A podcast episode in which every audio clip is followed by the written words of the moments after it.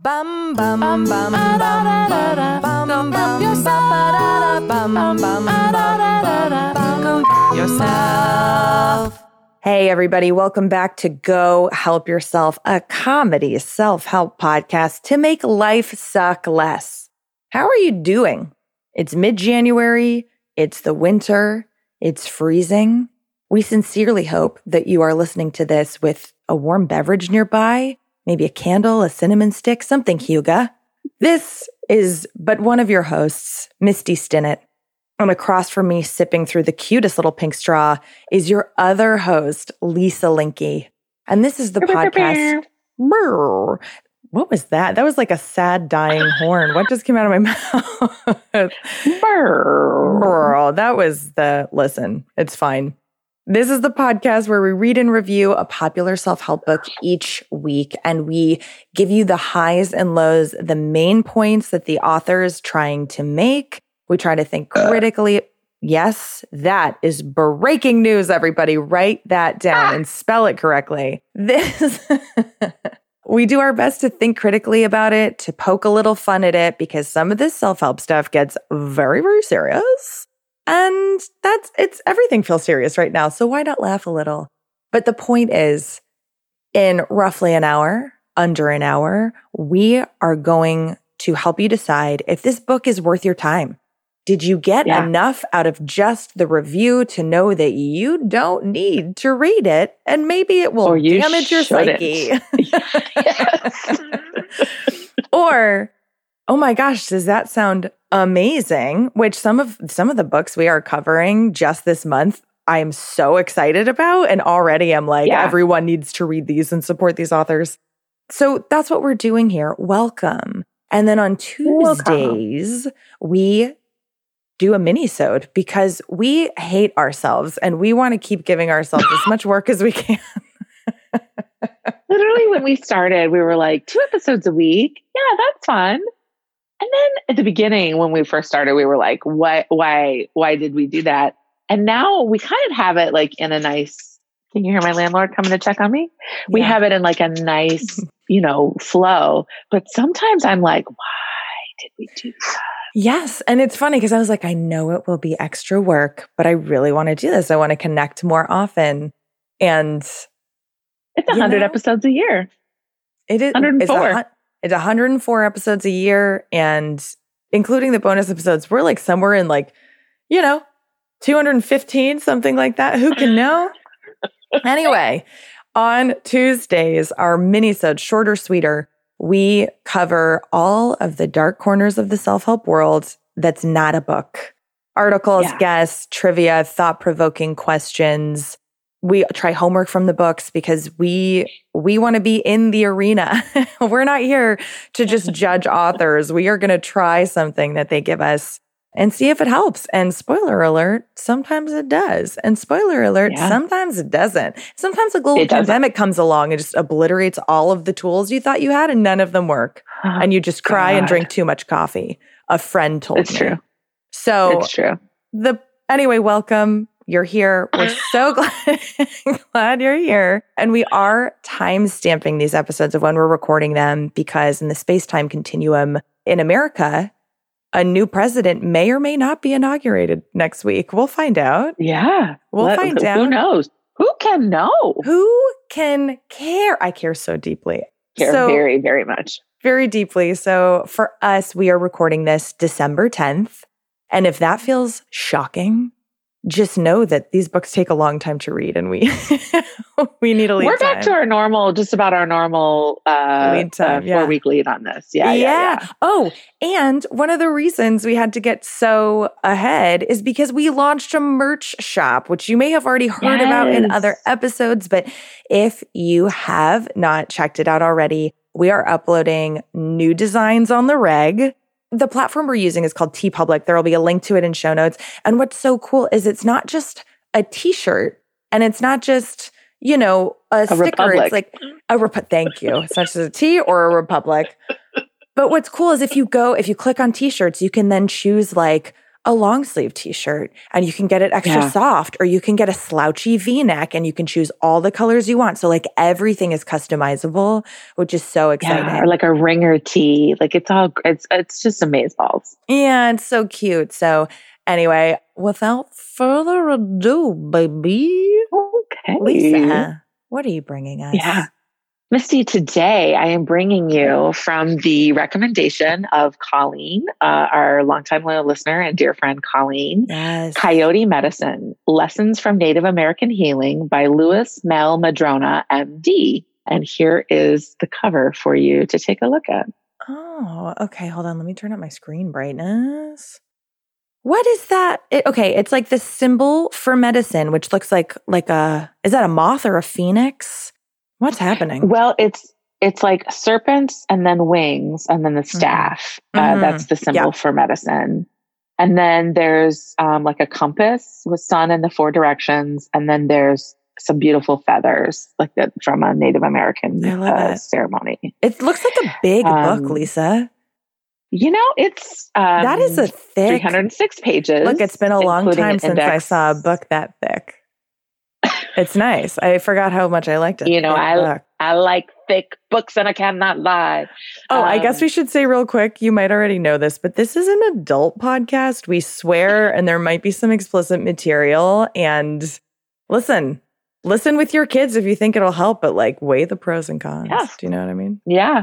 It was originally published in 1997. I think there's a newer edition as of 2011. But if I had to sum it up in one sentence, Mhm. I would call it a memoir slash burn book about Western medicine's deficiencies and Native American healing's possibilities. It's like A practical woo woo in the best way. Oh my God, I did not intend for it to be a burn book, but I straight up read it as a burn I book. love that. So it's like Regina George just like It's popped in up. and was like, you need this. straight up. So book prices from bookshop.org, which PS has now raised almost 10 million for local and independent bookstores. It is 1656 on paperback and there's a link to that in show notes. There is no hardback. It's not that kind of book. From Libro FM, it is not available and it was not available on Audible either. So this is you have to consume it by reading, which I kind of like. And on Kindle, it was $13.99. Wow. So again, my good friend Colleen recommended this to me. and She loved it. Now, truthfully, I think I may have read the wrong book. Okay. Like What? there's a trilogy. There's Coyote Medicine, Coyote Healing, and Coyote Wisdom. And I read the first, which is Coyote Medicine, and she may have recommended reading the last, Coyote Wisdom, which focus focuses primarily on how storytelling is a major component of Native American healing traditions. So well, we'll never know what she right, recommended. It's lost forever. There's well, no way to verify. Definitely not a text or an Thank you. email for sure. Thank you. You know, it's the pandemic right now and everybody's going through a lot. So I didn't want to challenge that. Okay. I'm going to tell you a little bit about the author and you can find this, find out more uh, by clicking on the link in show notes. Louis Mel, Male or Mel, M-E-H-L Madrona, MD, graduated from Stanford University School of Medicine and trained in family medicine, psychiatry, and clinical psychology. He has been on the faculties of several medical schools, most recently an associate professor of family medicine at the University of New England. He continues to work with Aboriginal communities to develop uniquely Aboriginal styles of healing and healthcare for use in those communities. He is interested in the relation of healing through dialogue in community and psychosis. He began studying traditional healing and healers since his early days and has written about their work and the process of healing. His primary focus has been upon Cherokee and Lakota traditions, though he has also explored other plains cultures and those of northeastern North America. His goal is to bring the wisdom of indigenous peoples about healing back into mainstream medicine and to transform medicine and psychology through this wisdom coupled with more European derived narrative traditions. His current interests center around psychosis and its treatment within community and with non-pharmacological means, narrative approaches to chronic pain and its use in primary care, and further developing healing paradigms within a narrative slash indigenous framework and you'll learn more about him as I talk. There are 11 chapters in the book with a foreword by Dr. Andrew Weil and a prologue as well as an index. So the chapters are Why are you here? Where did you come from? Mm-hmm. Who are you? Healing stories, Another Way, A Good Resident, The Sacred Fire, The Gift of the Sun, AIDS and the Spirit of an Illness, The Vision Quest, and Coyote Medicine. I'm Those not are cover big chapter by chapter. titles. Like, who Yeah. are you? Why are you here? Ugh. yeah, I, well, I you need to read understand those. immediately. yeah, thank you. Well, okay, so I'm not going to cover chapter by chapter. I'm just going to kind of touch on, kind of like you did for A Man's Search for Meaning and another book. I can't remember. You just kind of touched Mhm. on the main things that, the main stuck out to you. yeah. So, yeah, basically, the entirety of this book is his journey as a healer from being a boy born into poverty in Kentucky, being part Native American, and learning from his grandfather. And then as he continued through med- medical school, interning, and residency, his realization that Western medicine is great at helping patients who are in crisis. But there are limits, especially Yeah. with chronic illness. yeah. And he notes that healing and doctoring are two different pursuits, and they're both tremendously powerful. In like a broad sweeping overview, a Native American healer will first listen to the patient. They will have the patient create a metaphor for the illness, and then they will create a ceremony to fight it. And the ceremony is never specified in advance. The details emerge from listening to the patient, and they often improvise during the ceremony to kind of meet the needs of the moment. Oh, so it's very different in that sense from Western medicine. Wow. Yeah. It's almost around the narrative that Yes. that's so interesting. Which is interesting and fascinating because brains our brains are wired to learn through story. So it makes sense that you know if we wanted to do some in, intense healing to really like Mm. that that attaching to story would be useful or powerful right? Well, you know what's so interesting is the work I'm doing with my current therapist right now is a lot about that and re- reframing narratives that we have, challenging narratives that we have, even just identifying. Because half the time I don't even realize I've created a narrative around something. And right. it's just so powerful. yeah, Yeah. it is so i'll tell you more a little bit about that as we go forward but i liked this book i loved this book the fact that he is a doctor and he like supports his native american healing like through research and things like that and all the different iterations of his family practice and different practices that he's had healing practices he backs up what he says with with so for us who are stem based like Mm. this is like a, a lovely exploration of a non-traditional you know what i mean I love that. you're smiling what's that smile for Oh, well, just because I think, you know, I do prefer a holistic approach. I mean, I think I've I've seen and I feel compelled to make the disclaimer.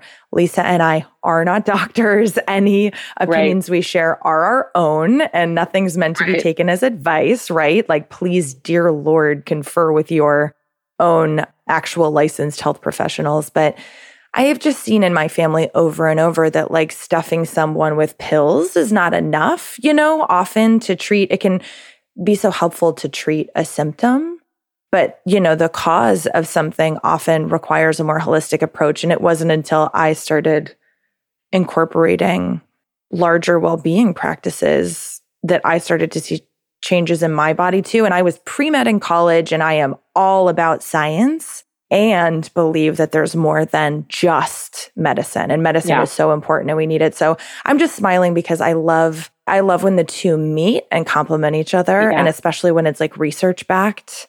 You know, it's not Yeah. just like, oh, like drink this tea and you'll be healed. It's like, no, here are the science enjoy some ashwagandha tea. Yeah. um, yeah no you are going to love this book misty i will loan it to Awesome. you for sure awesome. So get this. He graduated high school early at 16 and then studied at Indiana University, which is my alma mater, Mm. where he took medical and graduate biochem classes while he was an undergrad. So he Brag entered Stanford much. Medical School at 18.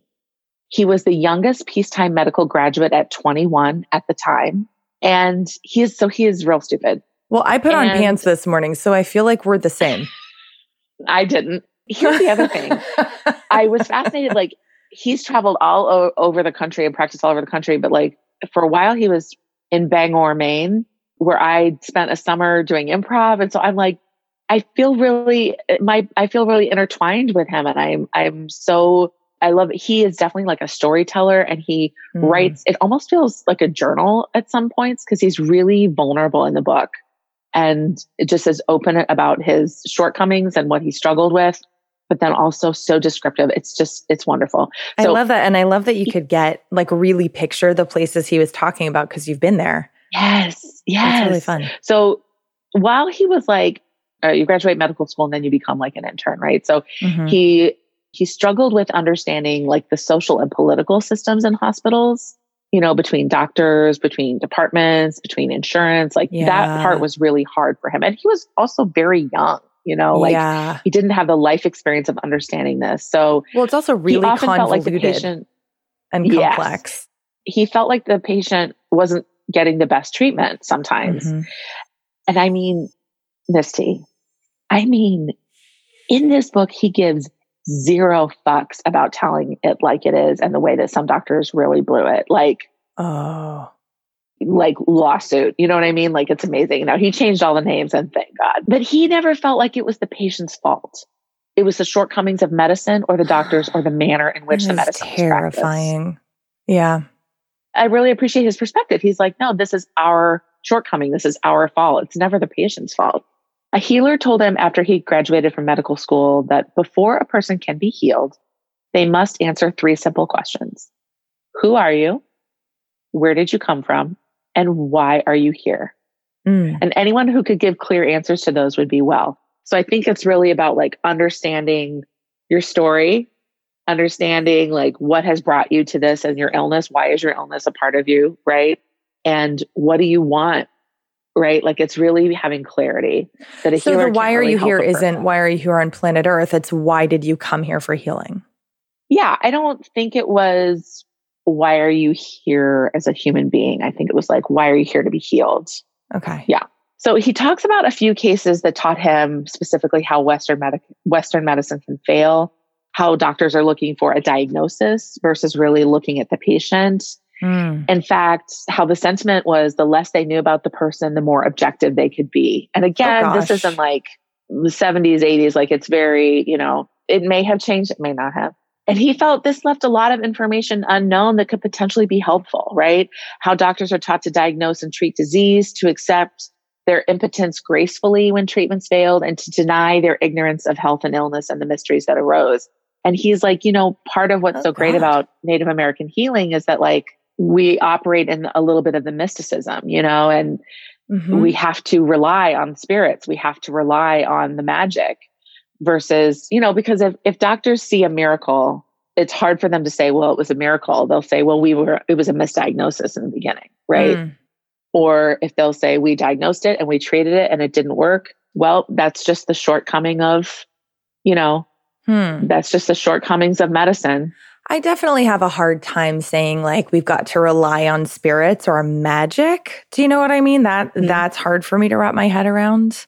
Well, I mean, that's a very, because that's not the culture that we grew up in, for sure. Totally. And also I think it's it's also a bit of a language thing here because I think, you know, like if you are Christian, you might say like, "Oh, my faith in Jesus Prayer. Christ and God," you know, and and Mhm. angels are watching out for you know like i think language definitely differs here but it's i guess in this moment i understand how psychologically like helping to heal trauma and like positively change the narrative around very hard things that have happened to you you know can help your body physically heal right versus Yeah. like we're waiting on a miracle Well, the other piece is, uh, well, I don't feel like that they're waiting on a miracle. They're like asking, you know, and, and Yeah. in their mind, like if the heal, if the person can answer those three things, they, they can be healed. Right. But the other piece of it is like, you know, he makes a mention that often, very often, illness does not respond to the drugs the way that it's intended. Right. yeah So because doctors diagnose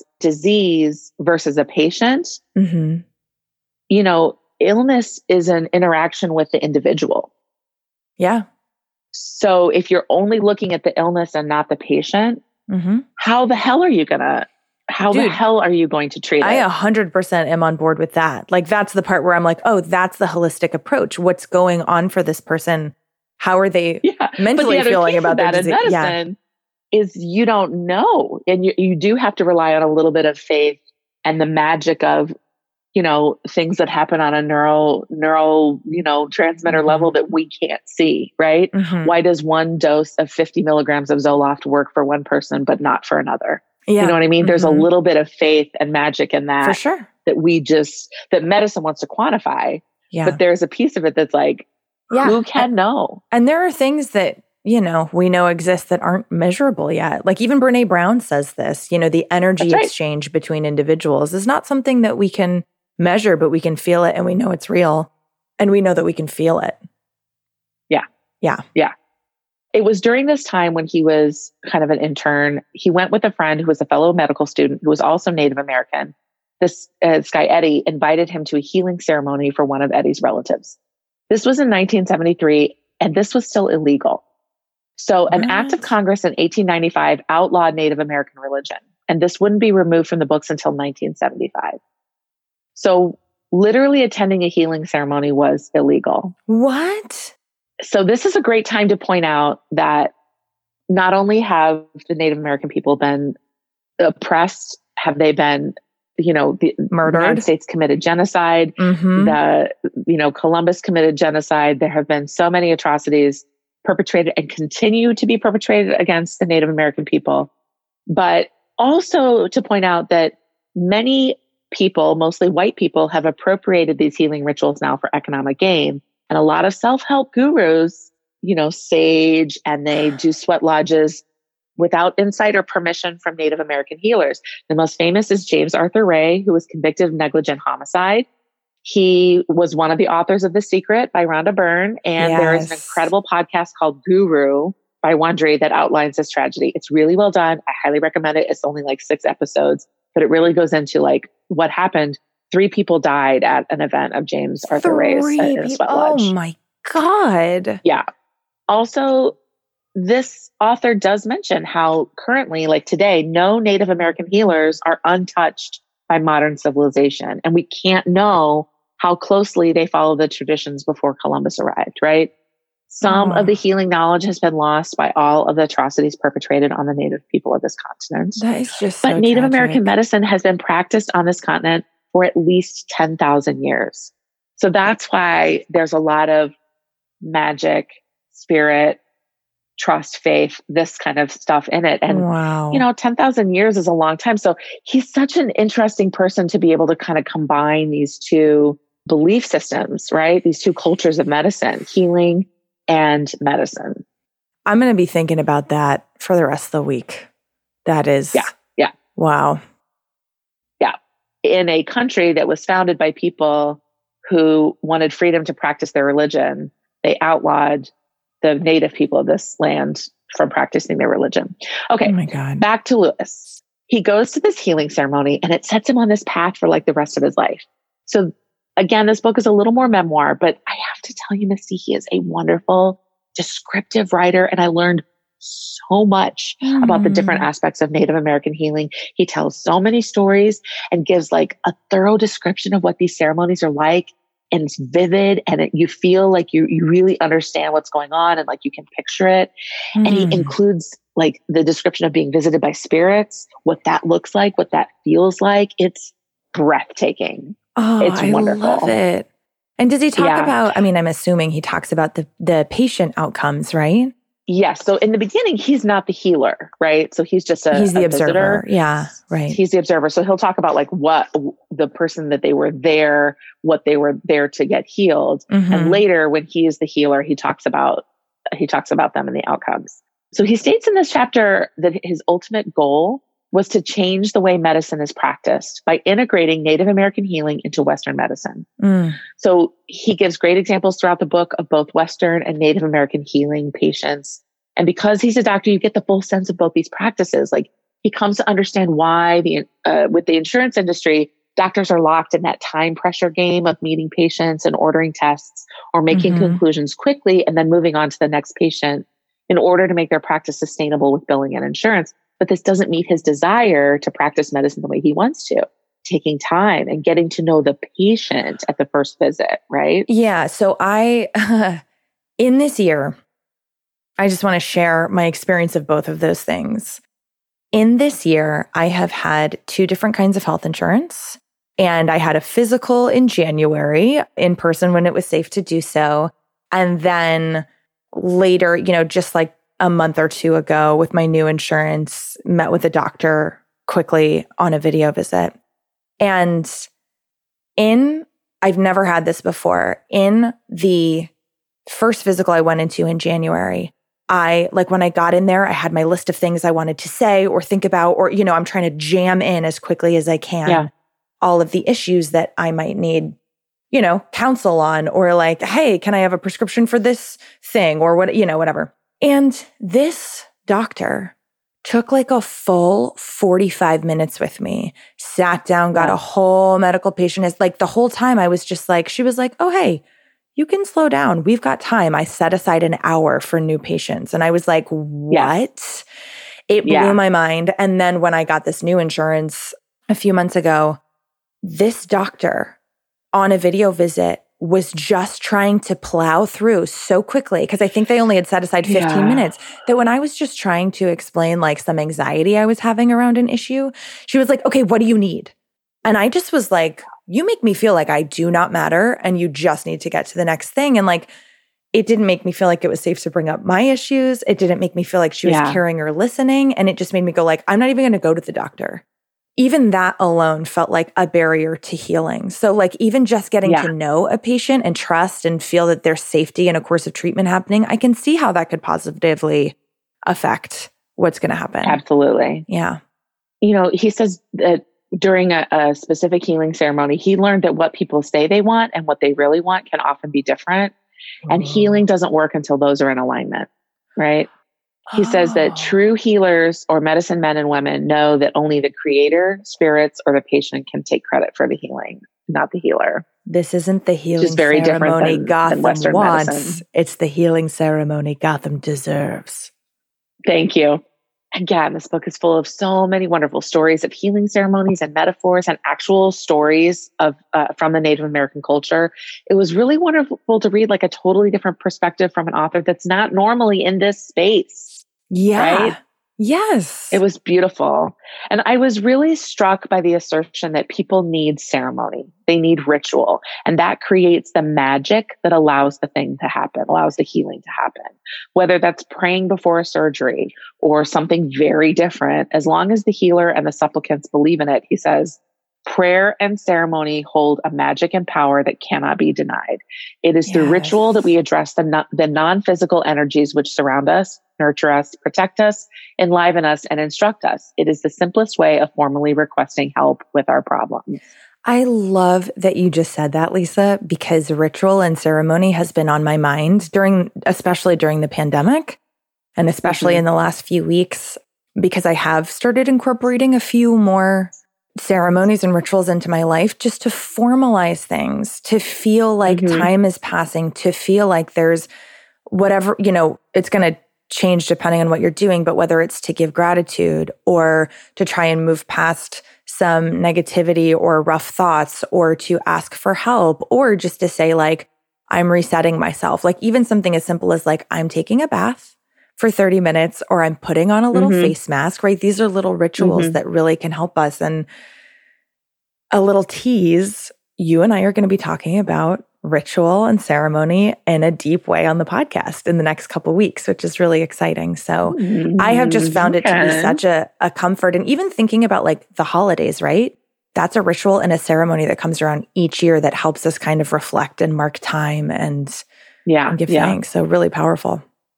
I also was interested and entertained through this book, and like it, it kept my interest because he weaves the story of his success and failures, both business and personal, like how difficult medical school was on his first marriage, his feelings Mm. about being a parent throughout. You know, um, when his business went bankrupt during the AIDS crisis, and his administrator, who was a friend, had totally stolen money and left all the accounts in bad shape. like, oh, no. you really go on the long journey that he's had in his life. You go on it with him. so, it's really memoir heavy. Yes. And Yeah. I but he also weaves it in with like his learning as he goes along, right? Like Mm. it doesn't feel like then I did this and then I did this and then I did this. It, it feels very in tune and right along with whatever he's kind of, along with his learning. He's, he does a nice way of weaving that in. Awesome. And when I say that thankfully all of these doctors had their identities changed in the book, we I mean, he does not give a fuck. He flame throws in a kind way. He's not like this person is terrible. He's like, this was a doctor who had a bet that he could get a C-section done in under 20 minutes and the patient and the patient needed emergency surgery later. Like he, oh my Yes. God. he also throws shade at Louise Hay and the other gurus. Mhm. He said he saw so many people because she her, she published her book in the 70s. He saw so many people during the AIDS crisis who read her book. And he says her idea that cancer and other, you know, ailments are the body's way of expressing an unhappy idea, Mm. right? Like my father hated me or I was raped, so I have uterine cancer, right? Or something like Mm. that. He says it's too simplistic because it doesn't account for the spirit of the individual. Yes. And, He and Lisa is and I- talking about You Can Heal Your Life by Louise Hay, which Yeah. we did an episode on if anybody Yeah. needed a reminder. Thank you. He says, quote, illness results from a relationship between the disease's spirit and the person's own, which is why Hmm. some people experience, you know, some people survive cancer, some people, you know what I mean? Like it's, and they get the same treatment. Like it's, you just cannot, this is this mysticism. And the, do you know what I'm saying? Like, this is what he said. Like we um, can't account you were the like, same like treatment the for a, a similar individual works sometimes right. and not always others. So I think where Western medicine would say, well, there are just other variables that we cannot account for. I think he would say Native American healing would say, we did not account for the individual. We did not count for the spirit of the individual. We did not treat the individual, right? Mm.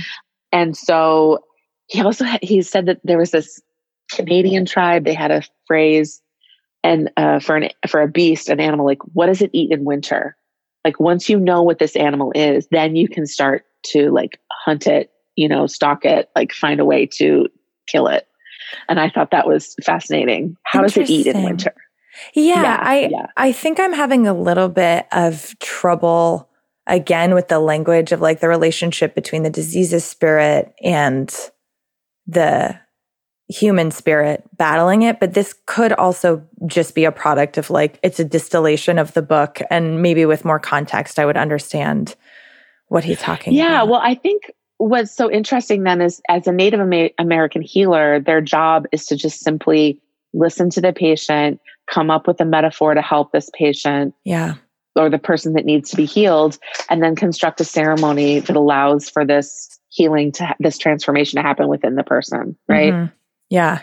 And along the way, he's never again. Remember, he's blending both Native American and Western. I was going to say, yeah. Does he medicine, talk about like, okay, so I we gave penicillin to treat the acute issue, and then we did this larger thing, the ceremony. Like, does he talk about kind of that? No, not in like a specific detail like that.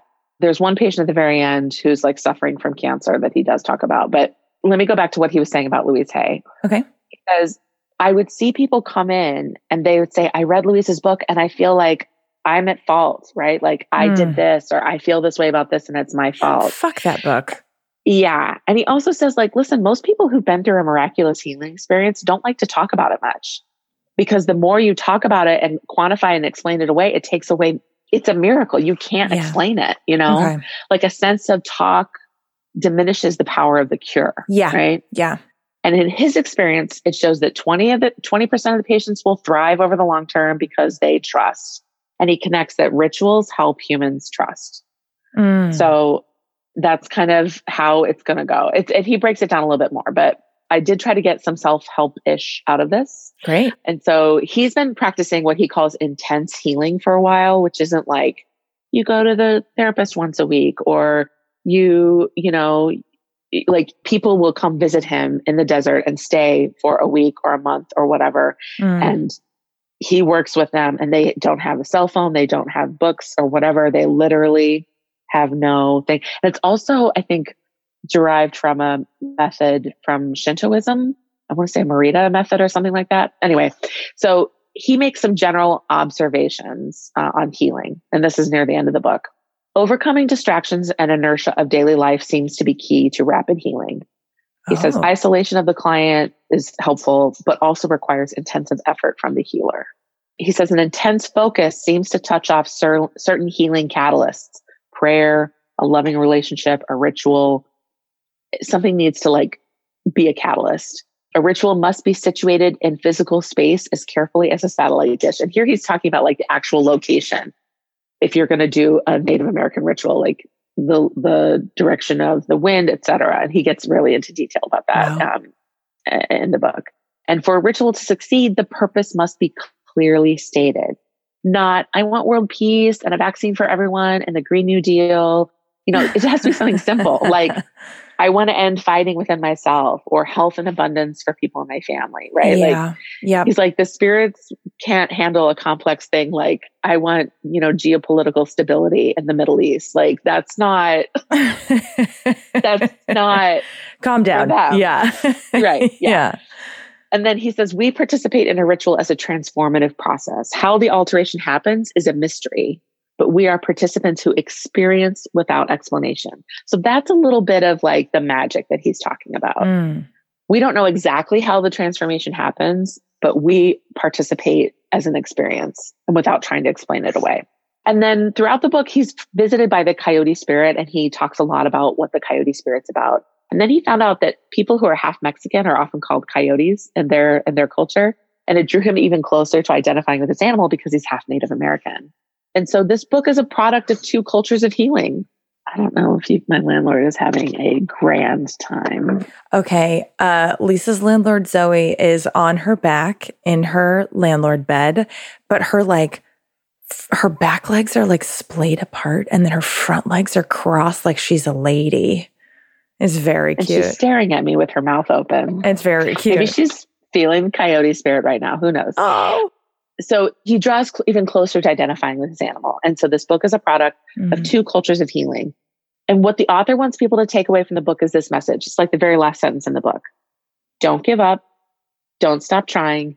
Help is always available, whether inside or out of the halls of conventional medicine. Mm-hmm. Don't give up until you've tried everything there is to try.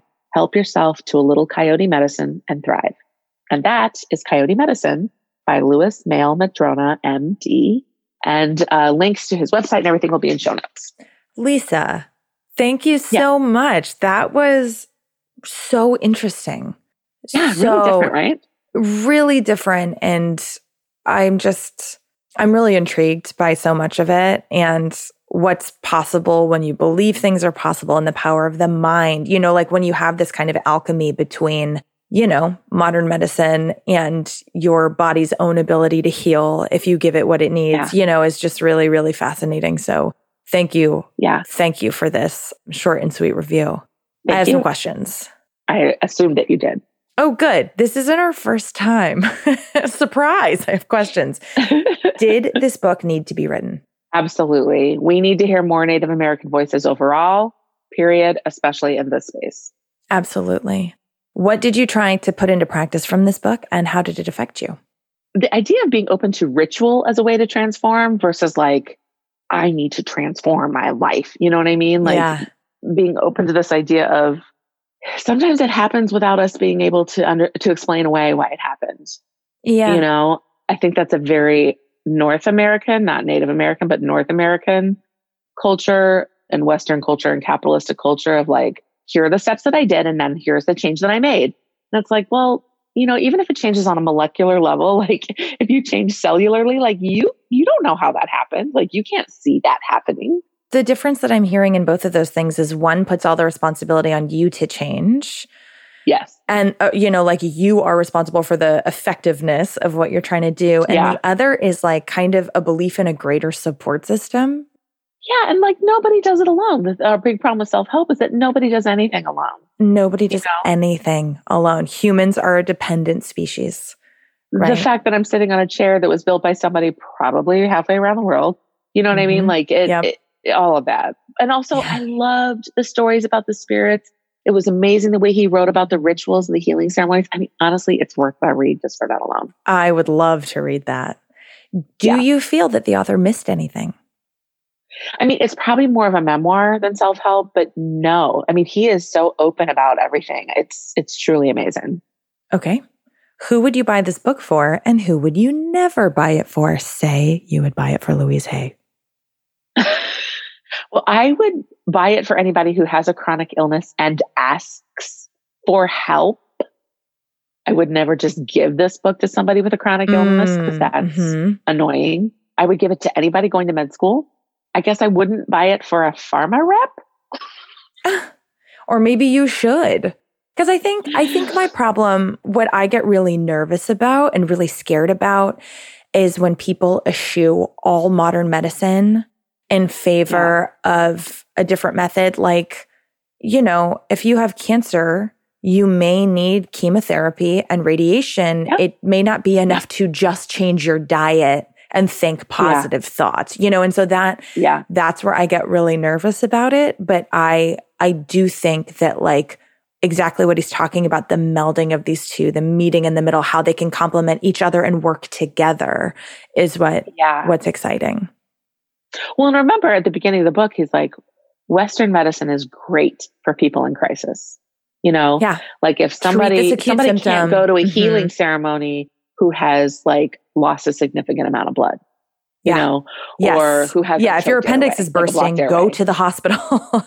yeah, like that's not what this is for. But some of these longer, more complicated diseases, chronic illness, mm-hmm. which we are not equipped to handle, chronic pain, yeah. long term inflammatory issues, disease, lupus, yeah, things mm-hmm. like that. Yeah, we bungle a lot in in medicine. We end up oh, yeah. creating more problems with every intervention, right? Yeah. So I remember going it's really, to a GI for an issue and I had a colonoscopy and everything. Huge deal. And we were discussing my results and I said, So should I change my diet? Should I stop drinking coffee or alcohol? Like, what should I do to help heal my digestive tract? And he was like, Nothing. Don't change anything. I just went, What? And then, and then why I went, did I? Yeah. And then I went to another doctor and she, she was like, well, listen, here are the things we can do, but also like, I want you to change your diet in this way to help counteract the inflammation and, you know, in your intestines. And I just was like, thank you. Like, why would a GI say don't change the things you're putting in your GI tract? so it's just like, it's really a crapshoot. Crapshoot. Oh, yeah. no pun intended. Nailed it. Thank you. Nailed it. Lisa, yeah. what is my listener challenge this week? What's my homework? I want to make this applicable to self help. And so we'll just try it. Think of a challenge, like a problem that you're having, maybe not an illness because uh, you don't have access to a healer, um, but something you want to rectify in your life. And then ask yourself the three questions Who am I? Where did I come from? And why am I here? Like in this moment, facing this issue, mm. you know, and see if that can give you a more holistic understanding of what brought you to this precipice or instance yeah. and then how you might work with it, right? Like, mm-hmm. what does it eat in winter? right? Mm-hmm. How does it eat in winter? And yeah. and then figure out a way to to maybe tackle it. And then mm. you just frame that through the lens of the problem you're having. I don't know if that's what Dr. Lewis would advise. I'm just we're on a first name basis, Dr. Lewis and I. I'm twisting it into self help. And so I just want to know what it was. Uh, you don't have to tell me about the problem or anything like that, but I'm curious to know what it was like using those three questions. Yeah, you got to it. See if that will help you like launch into some sort of different approach or tactic or whatever. I just want you to know that my heart rate went up a little bit and my chest is warm and it's I think we're onto something. We're onto something and also I just want to acknowledge that this kind of like holistic work or therapy or reframing or whatever modality you're using that is outside of just like, cool, I'm going to pop a pill, you know, to feel better can be really scary work that takes a lot of courage, you know, to face. Yeah. And it's no wonder we kind of stuff it down and don't acknowledge it and don't go, what does this beast eat in winter? Because sometimes it, you yeah. have to build up internal safety to even start to ask yourselves those questions. Yeah, yeah. And I think that those questions, we in a North American, not Native American approach. Mm-hmm. Who are you? Why are you here? Those feel like they have meaning that we can't. I don't know. They feel like really heavy, important things, right? Like yeah, and they're left open ended the answer to them. Clearly, yeah, yeah. So it's okay. I just want to say, if if anybody else is feeling the way Misty is feeling, like just maybe narrow the scope of just like and as it relates to this issue, who are you? As it relates to this issue, where did you come from and how did you arrive at this place? Mm-hmm. And as it relates to this issue, why are you here at this moment? Right. Like, and if you don't know, that's also okay. Right. Mm-hmm. Like, we're going to take it and make it work for us. Awesome. Okay. Well, I'm terrified. Everyone, please tune in to the next weekly beef on Tuesday so that uh, you can hear my response. Yes. Okay. Let's. I now want to run away. With that, Great. life is abundant. Bye. Yay. Go Help Yourself was produced by Misty Stinnett and Lisa Linky. Our theme song was written by the inimitable Matt Sav. Inimitable. There's nothing we love more than hearing from you. Email us at gohelpyourselfpodcast at gmail.com. We're also at Go Help Yourself Podcast on Instagram and at GHY Podcast on Twitter. And you can go old school and check out our website at gohelpyourselfpodcast.com. It basically is a fancy PowerPoint slide. If you liked our podcast, please subscribe, rate, and review because it helps other people find our show. You know who else needs to find it? Your friends. Tell all of your friends. Okay, thanks. Bye.